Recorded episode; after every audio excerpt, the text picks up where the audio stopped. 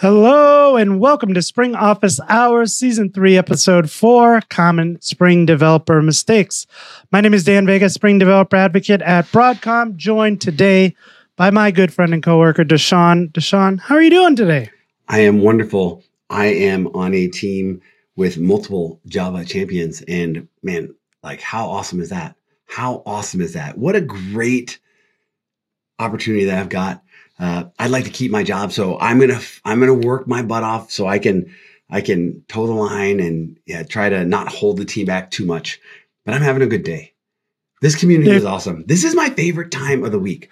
Spring office hours. I love this show. I love this community. I love hearing stories of what our community here is doing. And I I wonder how how do we get the people that are listening to the podcast? How do we get them to share their stories with us? That's Ooh, well, well, we can do that today because we have a topic today that could definitely use some uh, feedback from our audience. So, our topic today is common Spring developer mistakes. We'll get into that in a minute, but I want everyone in the live stream to start thinking about some of the mistakes you see, maybe from yourself, maybe from others within your organization, and maybe bring those up and we'll see if we can address them and how we could maybe come up with a better solution to those problems. Yes, indeed. What a what look at this. Uh great to see everybody. Let us know where you're joining from. That's always fun. But we have a nice little uh, group here joining in, saying hello on the stream. What a great day. It's sunny here, and I'm in Kansas City. The Chiefs did win yesterday, so they are going to the Super Bowl again for the fourth time in five years, and that's that's pretty nice. Well, normally I probably wouldn't have been rooting for you yesterday, DaShaun, because yeah, I'd like to see somebody else there. But I'm a Cleveland Browns fan, and Baltimore Ravens stole our team, so I will. Mm. I don't care who's playing against the Ravens. I'm cheering for that other team. So I was cheered for you yesterday. I was also rooting for Detroit because Detroit Same. is very Cleveland. Uh, they've never been to a Super Bowl. They were killing it in the first half yesterday, and I was just like, I just don't feel good about him still because it's I have those Cleveland vibes. Like something wrong, something's gonna go wrong here. yeah. And and sure enough it did. So my heart goes out to Detroit today.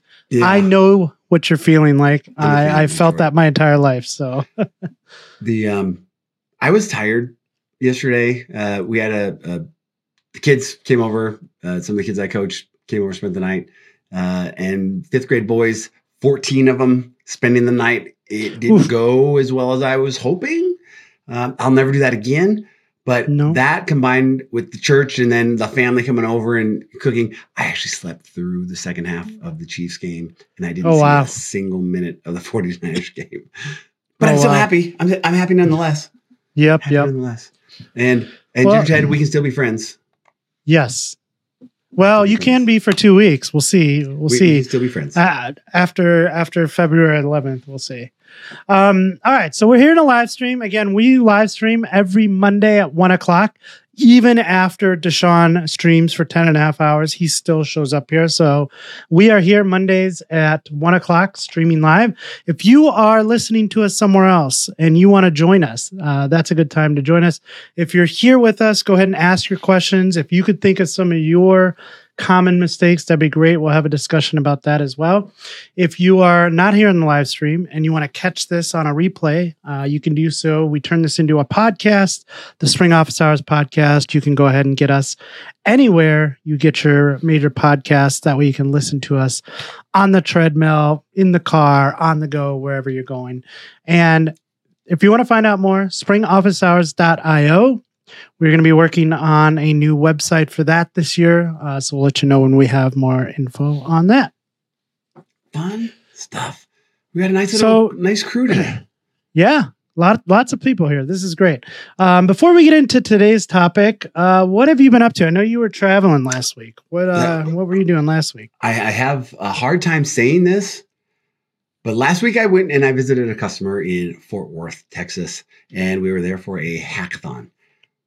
Ooh. And I was very, very surprised by a few things. First of all, uh, it was a you know a, a large enterprise company that we've all heard of, and I really didn't have any like sense of what it would be like when I walked in the doors.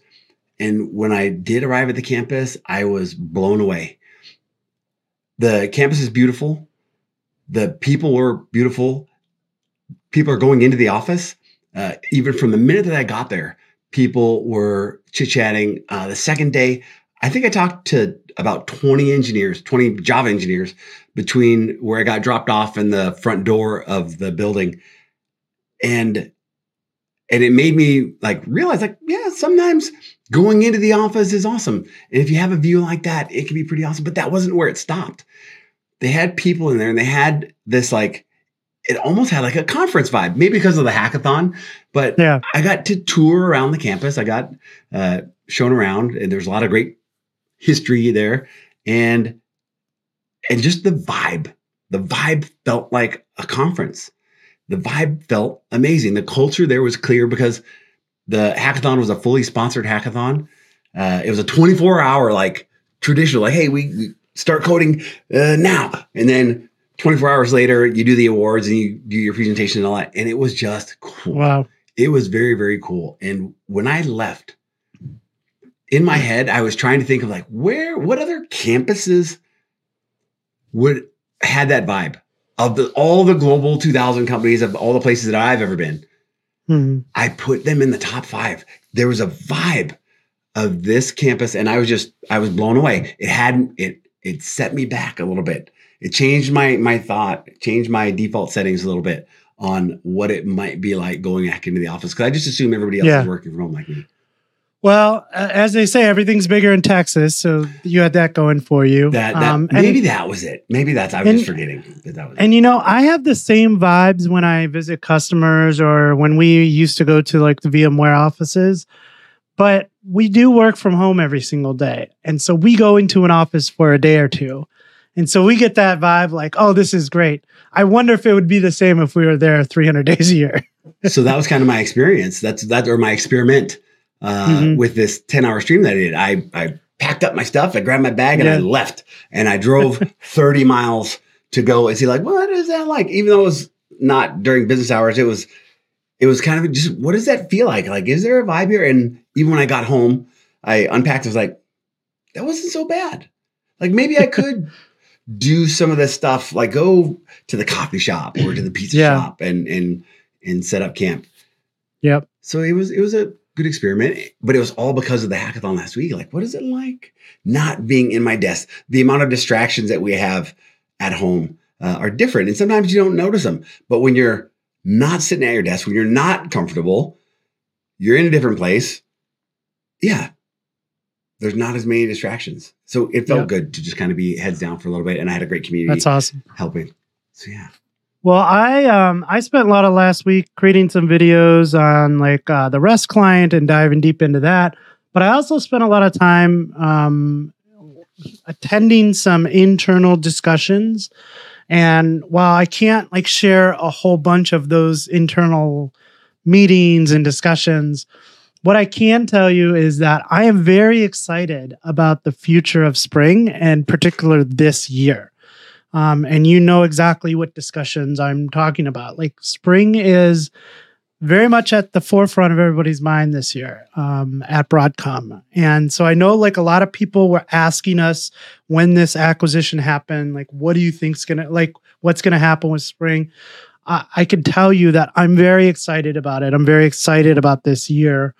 Um, and that I'll leave it at that. Uh, we'll we'll see where it goes, but uh, I'm very excited about some things that are happening.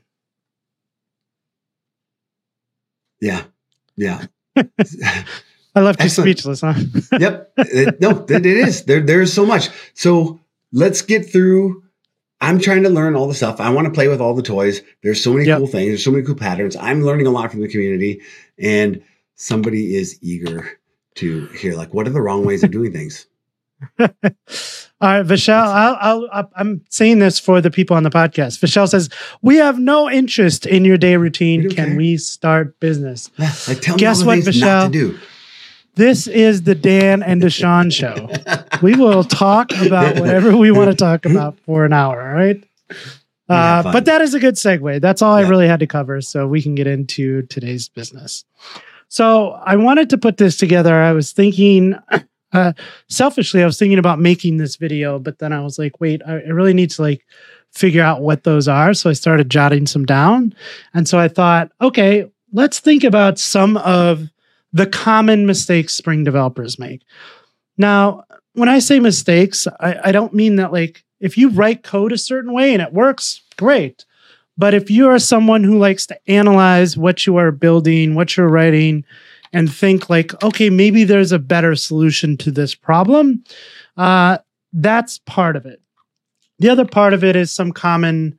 So some of these are actual mistakes. Like, don't do this if you're if you're doing this, right? So I wrote down a bunch of things I was thinking of. DaShaun has some things. I also like um, talked to some other people in the organization. Said, "Hey, give me some of your things when you think of like anti patterns or things that developers might be doing that that we can improve on." And so we have a list here. And so what we're going to do is we're going to start with kind of the common mistake, and then we'll talk about how we might be able to improve it. So again, before we get into ours, if you're in the live chat and you can think of some common uh, anti patterns or mistakes that you do, or maybe you see in your organization, go ahead and share that with us. All right. So I'm going to start with number one, which is making everything public. And so we talked about this a lot on, on the show last year, DaShaun. We had a few uh, a few episodes on how to organize your code, right? When you create a Spring Boot application and you get dropped into the app, you have a lot of freedom to just kind of do whatever you want. And so one of those things that you might do is see a common pattern on Stack Overflow or on GitHub and you see people building applications and you see a, a package by layer. I'm going to put everything in a controller package. I'm going to put everything in a model and a service and etc. And while there's nothing wrong with this, one thing that it does promote is that everything needs to be public because a controller calls a service in a different package, a service talks to a model in a different package. So everything needs to be public. And this isn't how we write normal Java code, right? That's not a way to to write uh, making everything public is kind of an anti-pattern, right? So we talked about this in the past, but one of the things you can do is use something like package by feature where you split things up by like, hey, this is has to do with products, this has to do with orders. And then everything in that package could then use normal uh, access rights, right? Like it, it, doesn't need to be public. Um, now, some things will talk across packages and that's okay, but not everything needs to be public then. And so I see you're nodding your head. And then another nice. thing uh, we talked about is we talked about Spring Modulith. So that is another way to go ahead and organize your code. So I think the number one is making everything public. Probably not the greatest thing to do. Um, there are other ways to kind of tackle it. Um, yeah, do you want to go through because you're you're we got the chat. There's a bunch of good ones in the chat. We're going to star those okay. and we're going to come back to those at the end. Okay. But you're making me think just now of a lot of other ones that, yeah, that are, there are mistakes I've made and and I've uh, learned from. But yeah, let's keep going. Jitter Ted uh, has a comment here. Mistake: organizing code according to the role of the object. Exceptions separate from DTOs, separate from controllers, etc. There's Sorry. a lot of good ones um, from Ted. Great one, Ted. Um, okay, so that's kind of on the organizational um, front. Again, we've done some shows on organizing your code, um, so go ahead and check those out. Can I All right, number two. Dan? Yes. Before we go on, um, as every once in a while, I like to like peruse the Java uh, YouTube videos, and I do as well. And last week, uh, on my on my travels uh, to Texas last week, I saw a video, and I would say of I think it was about 30 minutes that I watched. I felt like about 25 of it was blatantly stolen from you. and and it, it, made me proud. Like I did, I, I wasn't like, oh, like hey, you jerk. No, I was like, that's right. You you you are exactly right. I would have said the same thing, and I'm pretty sure I heard Dan say the same thing. And it just I smiled the whole time. I smiled the whole time. Um, what is the uh, what is the the uh, uh, I, I was thinking I'll of send a you a link if I find it. I'll i was thinking of a I probably already know what it is because I've uh, I've seen it. Um, and and yeah, and like yeah. nothing nothing is original, right? Like yeah. I learned from other videos as yeah. well. Um, and I just try to put my own spin on it. So, Yep. um, but yeah, I thought of I was thinking of a quote that I couldn't think of. So. The uh, you know, uh, copying is the best flattery. That one. Yes, copy is that- the greatest uh, imitation. Yeah, imitation is Yeah, whatever. Yeah, that. Well- I know where you're going with. We'll we'll at find a quote and put it in the show notes. Okay, so number two, um, this one has been around forever, and I still see it in videos, in tutorials today, and I want to like comment on them, and I just like kind of hold back because that's not the point of the video. But dependency injection, do not use field injection. I wish it wasn't even an option. What are we talking about here? So you are in, say, a controller, and you need to get an instance of uh, some kind of service. Uh, you can declare that as a va- as a variable in your service, but you can't de- you can't declare it final because you are about to add the at autowired annotation to the field itself. Um, this will work, but it causes some issues. Like when I want to go um, test out things, I have to like deal with reflection. Uh, it's hard to like mock things out. There are some issues when it comes to testing. A better approach to this is to use something like constructor injection. So you add it as an argument to your constructor. Spring will see it. It will implicitly add the at autowired annotation to that constructor and inject that in for you if there's only a single constructor. So it's still just as clean. You you're probably going to have a constructor there anyway. I think people do it because it just seems like easy and it's like short. But adding it to the constructor is just as simple and clean and so much easier when you need to go test something. And hey this particular repository i need in the controller i can go ahead and mock that out now. Um, i was doing that with a, a rest client last week. So it's very i think it's a big one that i still see often. Um, the only place that it's acceptable is in a test. If you're in a test and you need to auto wire something in at the field level then it's okay there because you're not writing a test against your test, right? Hmm. So there it's okay. Um, so yeah, that's a big one for me and probably should have been number one. Yeah, and that's right.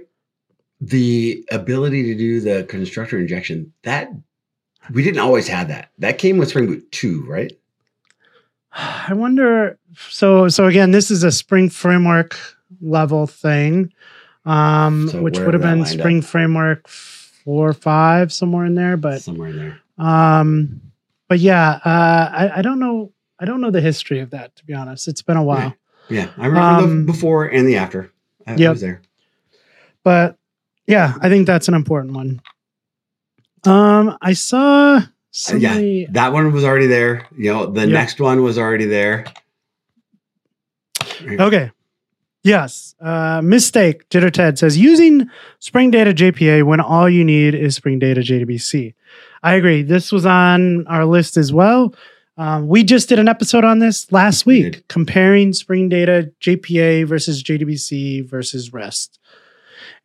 And I think it's important to understand when to reach for one versus the other. Now, we didn't completely go into that last week because uh, that would take a long time, right? Yeah.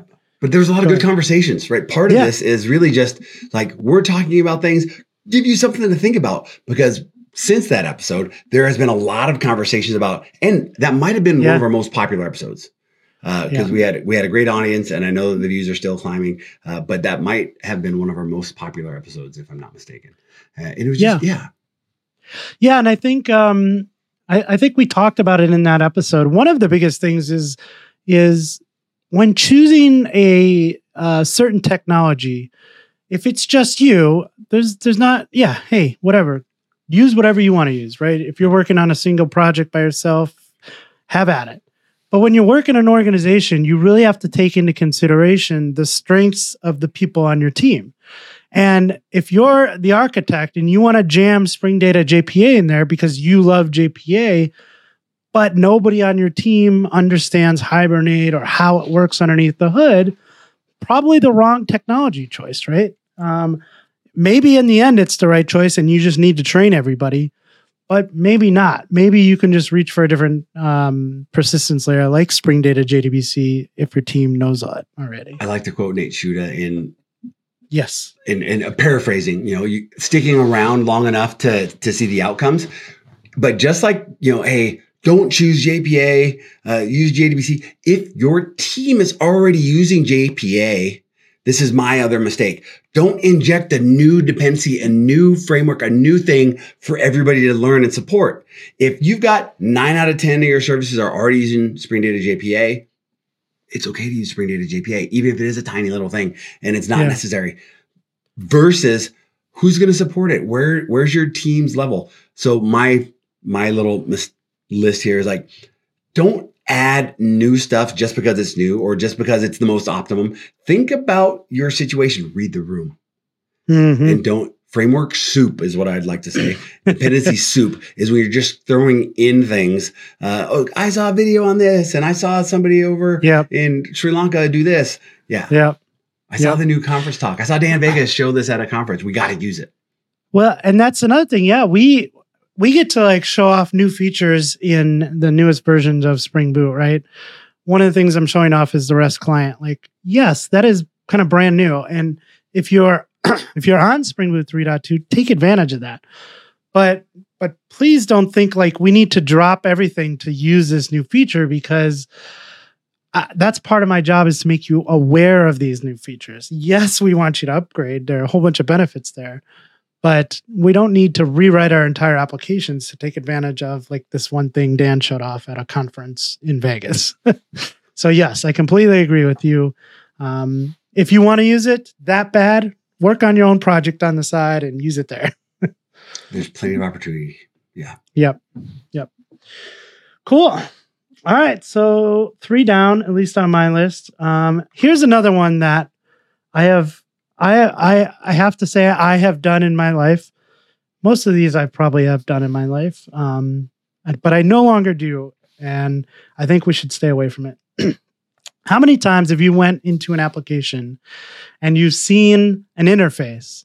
So foo interface, and then you see foo implementation and there's one implementation of it and it's because you saw it in a video somewhere somebody was doing it so we understand interfaces in java right we understand there's an implementation of that interface but not everything needs to have an interface and then an implementation of it and i think the the argument is always well what if we are no longer using jdbc and we switch to something else like that's great in theory, but it probably never happens, right? So. I would say, you know, start with the type unless you know you're, unless you really have the plans of like building this out and like, I'm just trying to think of like a common practical one, like um, some type of notification, right?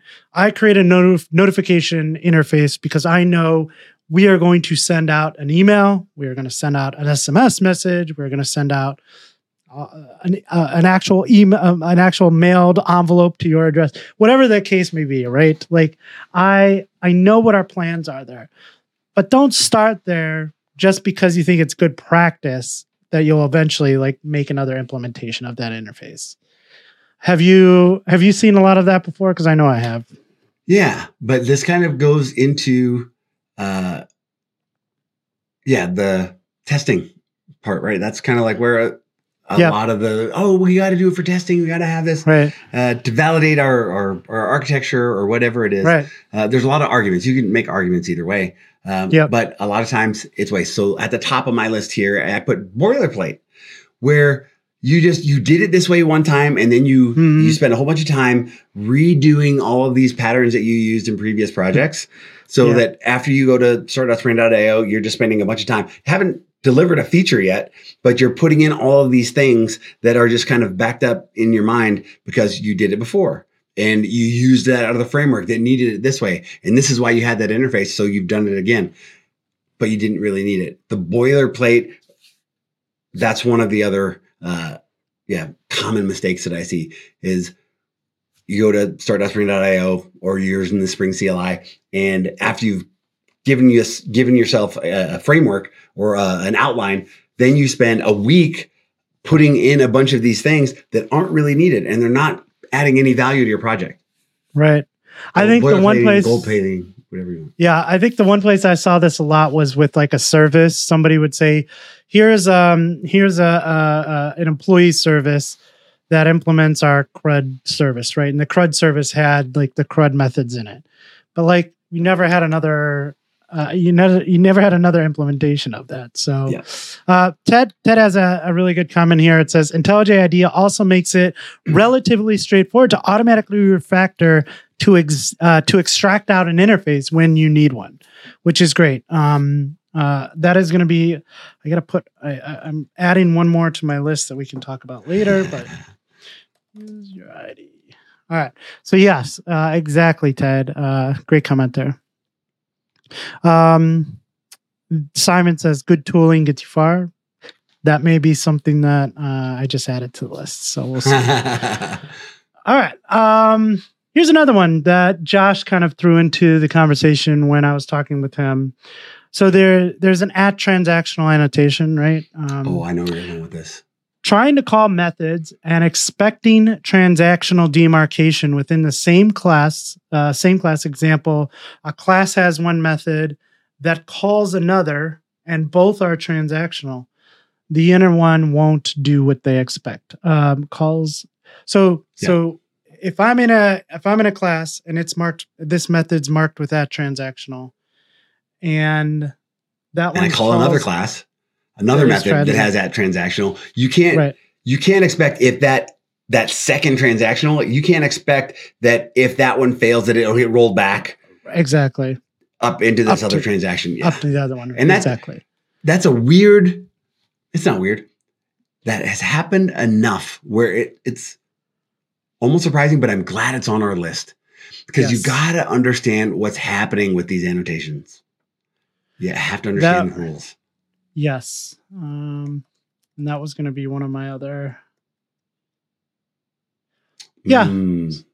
Yep. Yep. So yeah, when using annotations, um, you need to understand that stuff. So transactional, it's not you know unless you're working with databases, you may not use it all the time. But um, yeah, under like you said, understanding what the actual uh, annotation is doing underneath the hood is very important.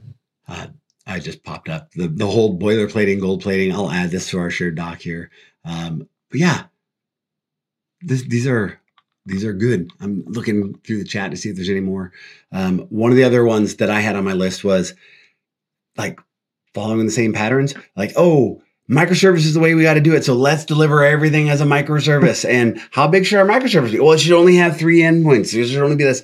Making mistakes ahead of time, choosing choosing the pattern that you used before when it might not be the the better or the right pattern going forward. Uh, we get into these habits of hey, everything's a microservice. I'm going to split all this up, and it's going to be a microservice. It's going to be really tiny. It's going to do this. When you could have a monolith, but also on the other side, the other side is also true. Ah, I know how to do a monolith, and I'm going to do everything right here, and I got one code. Yeah. And yeah, depending on the size of your team, there's a lot of different vectors that we have to take into consideration now that we're we're doing Yep. enterprise development. It is 2024. Uh, cost and where is it being deployed? Not looking out far enough for these decisions. Again, I, I'm referencing Nate. You got to stick around at, at some point in your career. You got to stick around to see the outcomes from these decisions that you make. And Mhm. sometimes, yeah, we we don't look ahead far enough, and we Yep. just choose the previous one. And I've done it, or the copy paste. Oh, I'm gonna do an, I'm gonna, I did the employee service just like that. I'm gonna do Yeah. the user service just like that. And I copy Right. and paste, and I change the the domain a little bit, and I I go, hey, it's good. Yep, I agree. Um, okay, uh, I'm going to move on to another one. one thing that I see a lot of, um, so a lot of this is building out um, kind of REST APIs. In in that vein, I see this a lot, and just thinking of that, we should do a, an entire show on microservices. We get a lot of requests for that. I just thought thought about that when you were talking about that. We should do a, a show on that. so building out a REST API. One of the things uh, I see a lot is not building out a RESTful API, calling it a REST API, but then not kind of following the conventions of a REST API, right? So when you build out a REST API and you're using a resource, we'll just call it like customers, right? So you have a endpoint that you're going to hit for customers. It's going to be slash API slash customers. And then you build out all of these methods in there. And for those CRUD methods, I see like the resource URI being list customers. So now it's slash API slash customers slash list customers, right? And that's not necessarily the the way to create like a RESTful API. Um, everything should be under the same kind of base URI, like slash API slash customers. And then what kind of distinguishes each of those methods is the request method. So I know that a get to slash API slash customers is going to list all of them. I know that it might also accept some uh, query parameters to tell me to search like this or filter like page this. sort. Page exactly. So i can have, have all kinds of different filter criteria to it. But then if i go to slash api slash customers slash one i know that's going to return to me that's a get and that's going to return to me a single customer. And there's this pattern of building out rest apis that should be there but when people just kind of throw a REST API together, they just kind of write their own rules, if you will. So I would say understanding the, and it, they're not hard rules. You can build this however you want. But when somebody else sees this, they'll be a little bit more used to seeing that pattern. And that, I will say that that's not just a Spring problem. Uh, For sure. We are out consuming yep. other people's APIs. OPP? No, OPA? Other people's APIs. Uh, no, OPP. We we kind of see that. And and when when i see that oh wait what? Uh i kind of i do that puppy dog you know tilt the head like that doesn't that doesn't feel right. That's not what i expected that to be. How many of us when we kind of get an overview of a, of a project we have some sense. So like i don't read all of the spring docs. Uh, this morning or what did i use? I was using spring ai I, i've seen a few demos. The concepts make sense. I've played with it a little bit and when I had a question, when I was trying to do something new, I had a sense of where to go look in the in the documentation and in the API. I had a sense mm-hmm. of where that might be. And you've probably had that. And when it's not where you expect it to be, eh, yeah, that's kind of a little offsetting. So there's these patterns, not just the ones that you're doing. You don't have to rewrite everything. Everything doesn't have to be custom. Right. Lean into like we're all standing on the shoulders of the people that were there before For us. sure. Yeah. Use it. Cool. So that's my REST resources. Um, another one I'll talk about comes into play when we talk about kind of solid programming. Uh, the S what part of that. What is solid programming? Solid's an acronym acronym for building applications. You're going to put me on the spot here. I'm talking about one of them. So the first one is single responsibility principle. Uh, the second one is so OLID. There's there's an acronym for it, each of those. Um, I'm talking about single responsibility principle. And what this comes down to is that we shouldn't try to do everything in a certain class, right? So, um, knowing that in an, an MVC type application, a controller is responsible for taking in a request and returning a response. Don't build all of that logic into the controller try to separate that out, delegate that to something else. Hey, a service is going to delegate to some implementation of our notification service and send an email later, right? Our repository is going to handle the data abstraction layer. So, understanding that what each of those classes are meant to do and delegating to other classes, um, kind of single responsibility principle. Um, each class should be responsible for a single part. I did the Googling. I threw up the Wikipedia. I got busted. like, no way. He didn't do that. No, I didn't. I didn't remember what they were. Uh, I I, I nailed that. I nailed that in an interview uh, three years ago, but now I don't remember awesome. exactly which each one went. Busted. So um, hey, we got busted. I don't. I don't always remember all the things. I Google a lot of stuff that I should know. Um. So yeah, I think that's one. I think we we we. I think there's two sides of the spectrum, right? Sometimes we uh, we we do that. We shove everything in a class. Then on the other side of the spectrum is we over architect everything. Um, and you and I are a big proponent of like, let's just get the thing to work and then figure out like how we can go ahead and refactor it to make it better.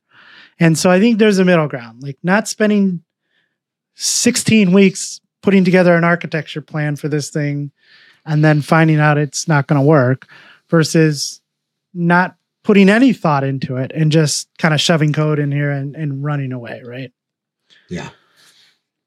So this last year, with all of the new Java versions and all of the new amazing features in the Spring Framework and Spring Boot, the one thing I find myself saying at least daily, dozens of times a week, is this is going to be better if you have testing.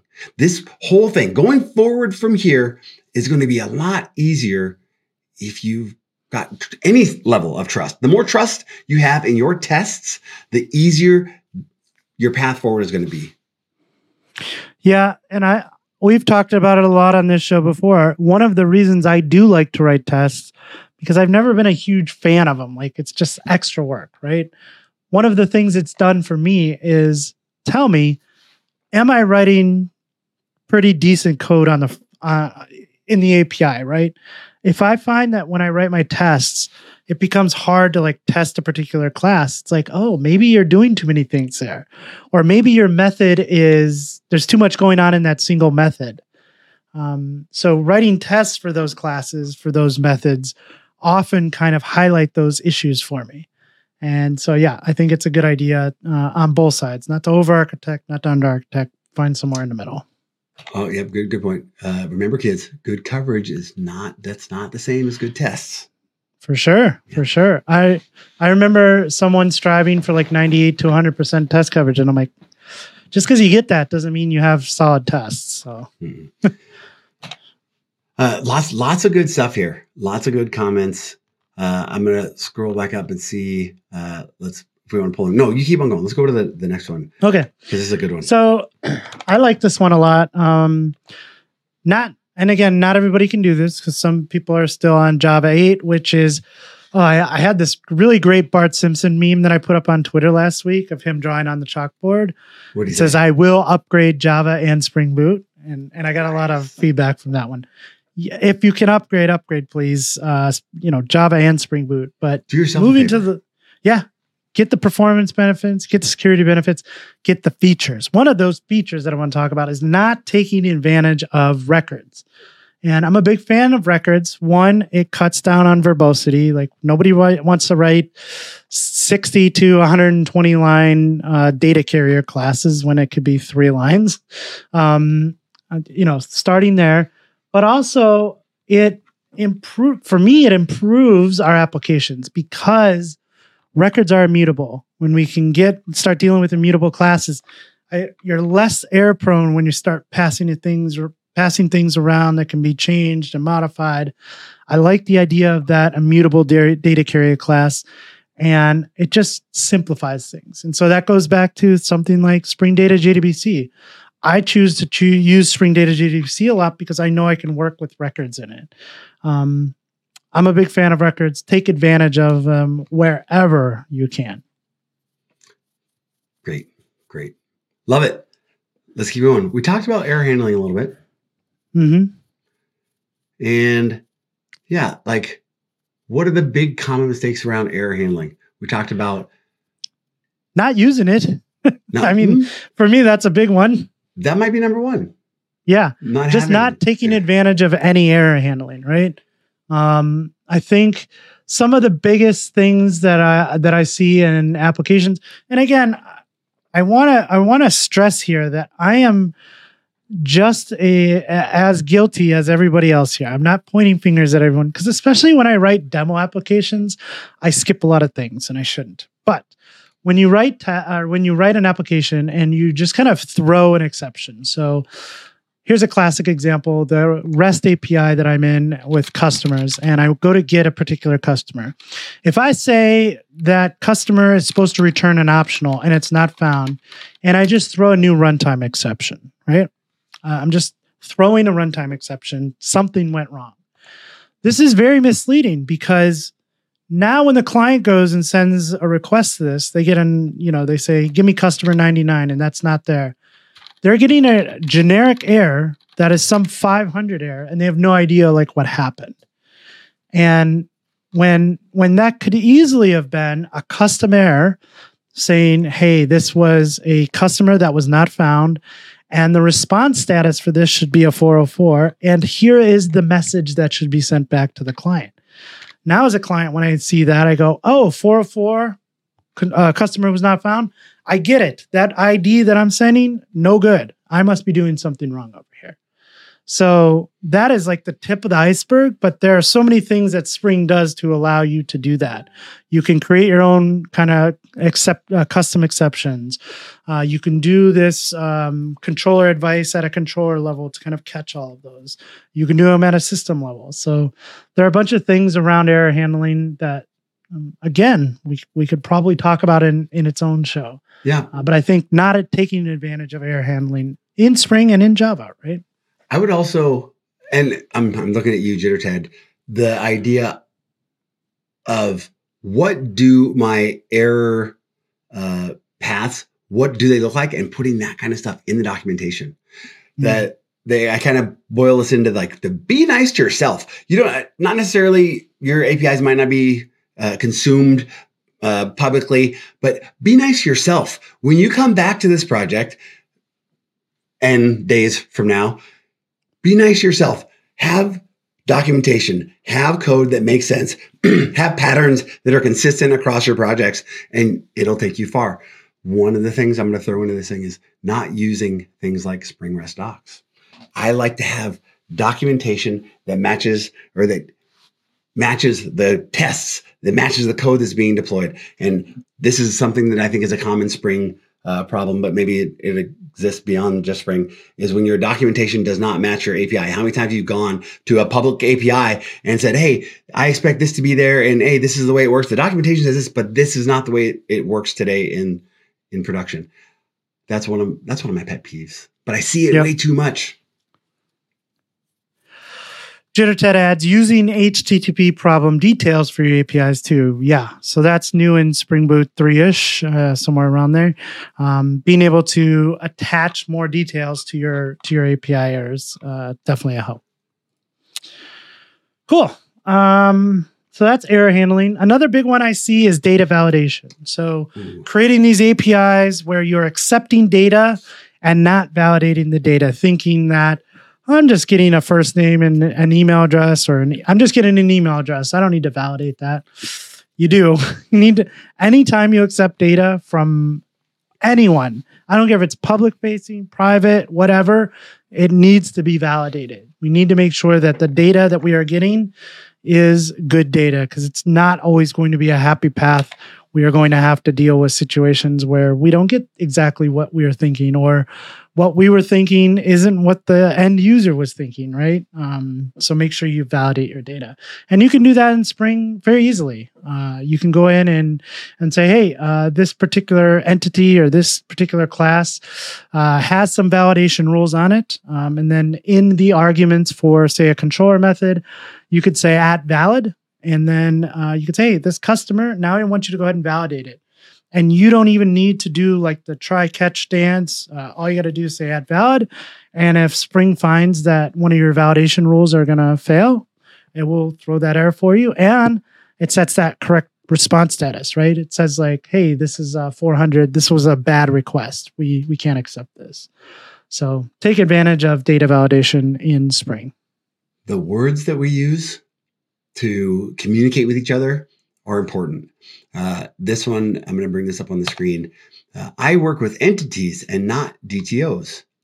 This idea, and I'm going to say that this is a problem where we map all the stuff on the front end to some table on the back end. I'm going to say that that is a common problem. I'm going to say that mm-hmm. normalizing your data is a common problem. Normalizing your data when you don't need to. I, I'd say that's a common problem that I see. Mm-hmm. Your front end should, well, I don't even know what to say, but that idea that, oh, everything that goes to the front end, it's directly in, we get rid of the DTO, so it's just a data object. There are problems with that. There are problems mm-hmm. with uh, ID. Your reference was uh, user slash one. I expect there to be one there. Using a one, using a uh, sequence of one, two, three, four for your IDs, is that public? Do you need to be authenticated to get those? Right. Uh, if you use a sequence, and this is again scar tissue from from uh, experience past, where somebody can just increment those IDs and go grab all the data, guessing the IDs, or not even guessing, just incrementing and going and getting all of your data Yep. and the And- updated data. I think a common example of that is like a user entity, right? We have 50 fields in there, one of which is password. We don't want to expose the password to, say, the front end. Now you can go in and say, like, at JSON, ignore this field, but are you constantly doing that when you're adding things to the entity that may not be something you want to show on the front end? You would do that if you had a DTO that was like, hey, uh, this is the user login DTO, right? Whatever it is. And with one of the other patterns we just showed, which was using taking advantage of records, creating a DTO for uh, some type of client is very easy to do when you have something like a record. Um, so I would say yes, taking advantage of DTOs versus entities um, is something that you should be doing. Yeah. This chat, this is uh, good conversation. I'm gonna go. Uh, let's see. Uh, no, we got. Let's go to the next one. Observability. Not thinking about it. Uh, at this point, you know, I, I'd say beginning of 2022, the the default things that I would add to a project was different than it is now. Now, on just about everything, I'm adding Zipkin. I'm adding distributed tracing. I'm adding the actuator. I'm adding test cases. My defaults have changed, but Zipkin, the distributed tracing piece and the value that we get out of the distributed tracing is massive. And I think that we should do ourselves a favor. Be nice to your future self and think about those things earlier. I think that's a problem of, and I think the Spring team, right? Like we, with Spring Boot 3, with Spring Framework 6, they said, no, observability first. So it's not a, a tack on, it's you are able to instrument all of your Spring uh, components. So, Yeah, and I think many people just think that, hey, we have logging in our application. That's going to tell us what's going on. And that's not always the case. Like, that is not going to solve all of the problems that observability does, especially in distributed applications. So, making sure you have visibility into what is happening in your application is vital. You can't just put an application out into production and do one of these and hope everything's going to be okay, right? Uh, so, yeah, I think like you said, making it a first thought instead of an afterthought uh, is definitely an important thing, and that's why we always say like the Spring Boot actuator is that one that one dependency that I always go ahead and put on a project, even if I'm not going to use it, because I know I'll eventually use it. yeah. Yeah. And, you know, there's, there are ways, right? There are ways to make our lives easier. There are frameworks out there. There's Spring Modulith. Uh, there was, uh, you know, question about like, hey, you know, our microservices, how many DTOs, how many domains should we put in a microservice? Uh, your mileage may vary. It depends. Uh, but there are tools out there. ArchUnit is one where we can say, hey, like we can put some rules around how we're taking things to production. You can have patterns like, hey, we do our things this way. Just like adding a new dependency or a new framework, adding a new pattern that you're the only one that knows it, that might also be a problem. This is a weird, uh, you know, takeaway. The idea of getting validation from teammates. This is this is the common mistake is trying to do everything on your own and not asking for help and not getting feedback on what you take to production. That's a common problem. yep. So I'm talking about the solution. It's like, yeah, have conversations. Yep. It's important. Cool. Um, so another one I have here is a little bit more of a problem in the JavaScript world. So I, I tend to, to do a lot of front end stuff too. Um, but it's definitely a problem in whatever language or framework you're using. And that is pulling in an outside dependency when it maybe not needed. So think of a project where somebody just started pulling in all these different dependencies to solve all these like tiny minor problems when maybe one dependency could have solved of all, all of them. Um, really, just thinking about the dependencies that you have in your project.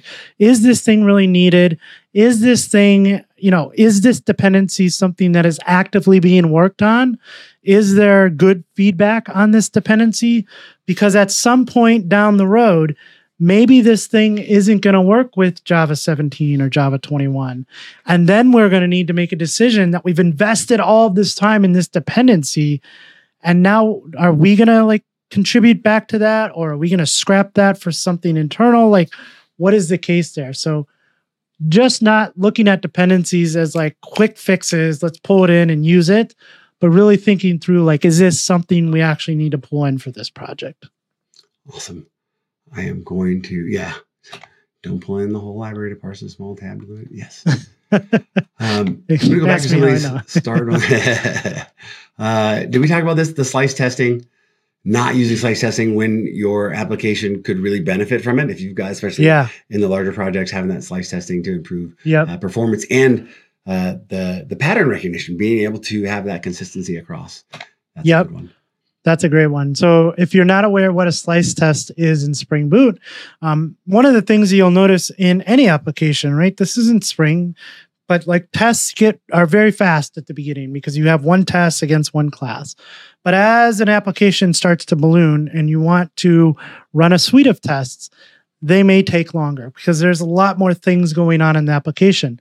Uh, especially on the Spring side, we have this thing called an application context where all the classes get kind of put into this pool, right? When you're writing certain tests, they may not have to involve everything else in the application. So when I'm writing a WebMVC test, I, all I care about is the controller layer, maybe some like Jackson things that are happening behind the scenes. I don't care about a repository. I don't care about some service classes that are going on. I just care about the controller layer. Maybe I mock those other dependencies out. That is a slice of the the web layer. There's the graph layer, the the data JPA layer, the data JDBC layer, right? Um, there's a REST client slice test I was doing last week. So you're just testing those bits. Uh, so those become very important because I've found that in the past, and I'm like this, developers are less likely to write tests when it takes forever or it's very hard to do. If I have to write a test and it's going to take a minute to run, like I don't want to wait that. Like I don't. Who has time for that? So I don't want to wait for that. So taking advantage of slice tests is uh, definitely a, a big. Uh, not taking advantage of slice tests are a big no-no. So yeah, great. Um, there's a couple of questions, so I'm going to address uh, Mister I still don't care, who says, "Sorry, you guys don't have you. You have zero charisma." hey, uh, I think that was like it came off as an insult at first, but I, I wanted to address that uh, instead of trying to get to the least interesting technical stuff, like wasting time. This is an office hours. This is for you to bring questions.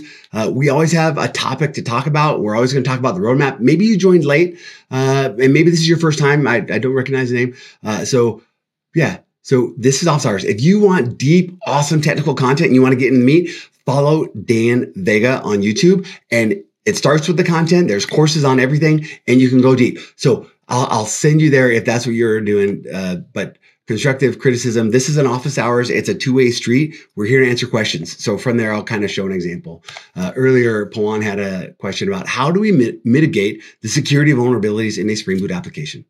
Like, how do we know what's there? Right? There's all sorts of tools I can go scan, and we got a couple of options for you, or I got a couple of things for you to start with. First of all, upgrade. Get on the latest versions and you're going to patch all the CVEs that are known in your software. But if your software is too old, if you're using Spring Boot 2.0, there are no more patches coming from the Spring team. So upgrade your software to the latest and greatest. That's going to help your security posture.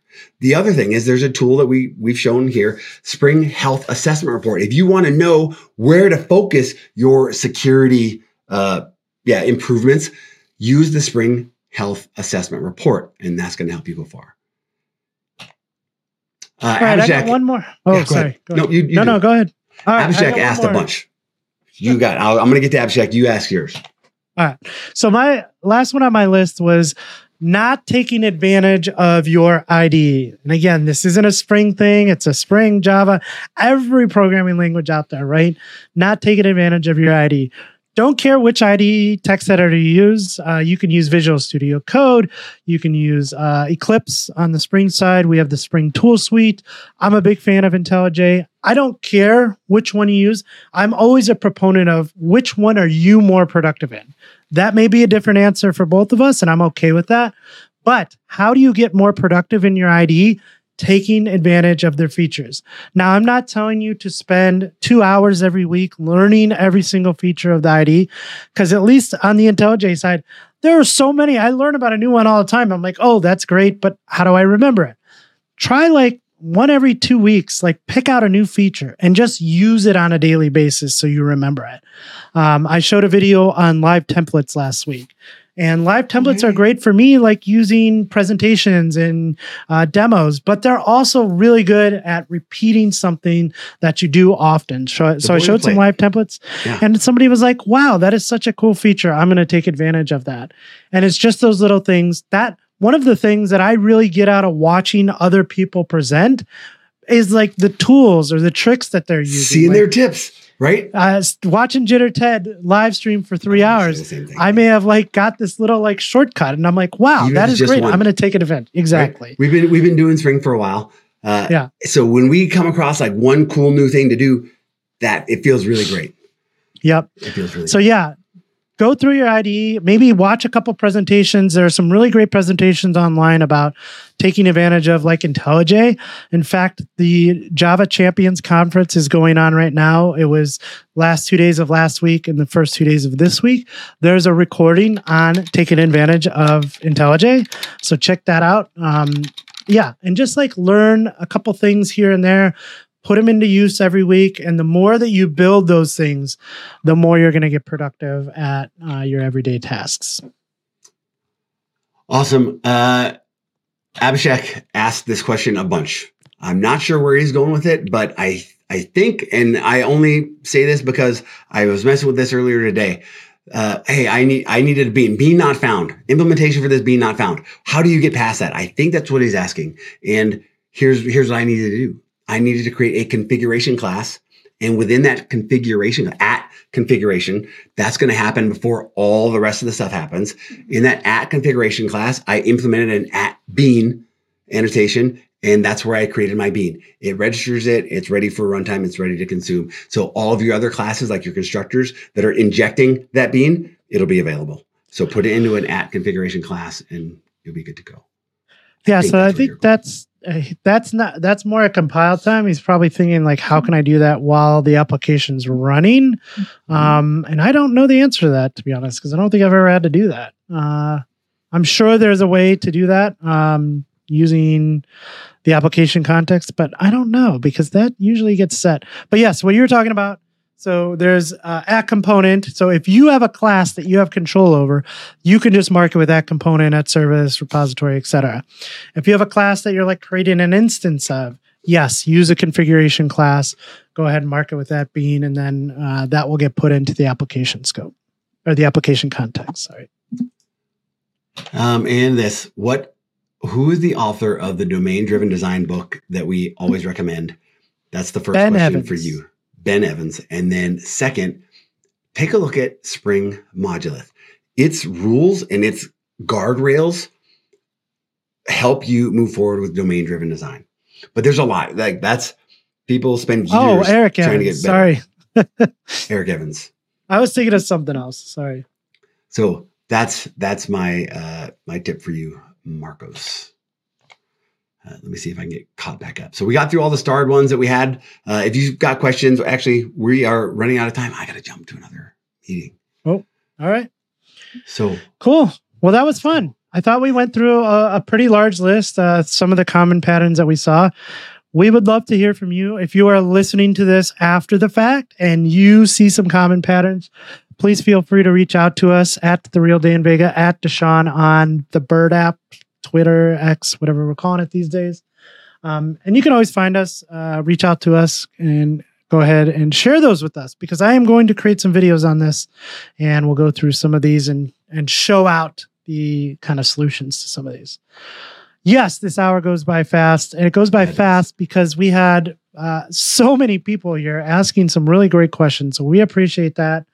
Uh, we have another exciting episode planned for next week. So we'll, if you want to find out about that, head over to springofficehours.io. And with that, we will see you next week. See you, See you friends. week.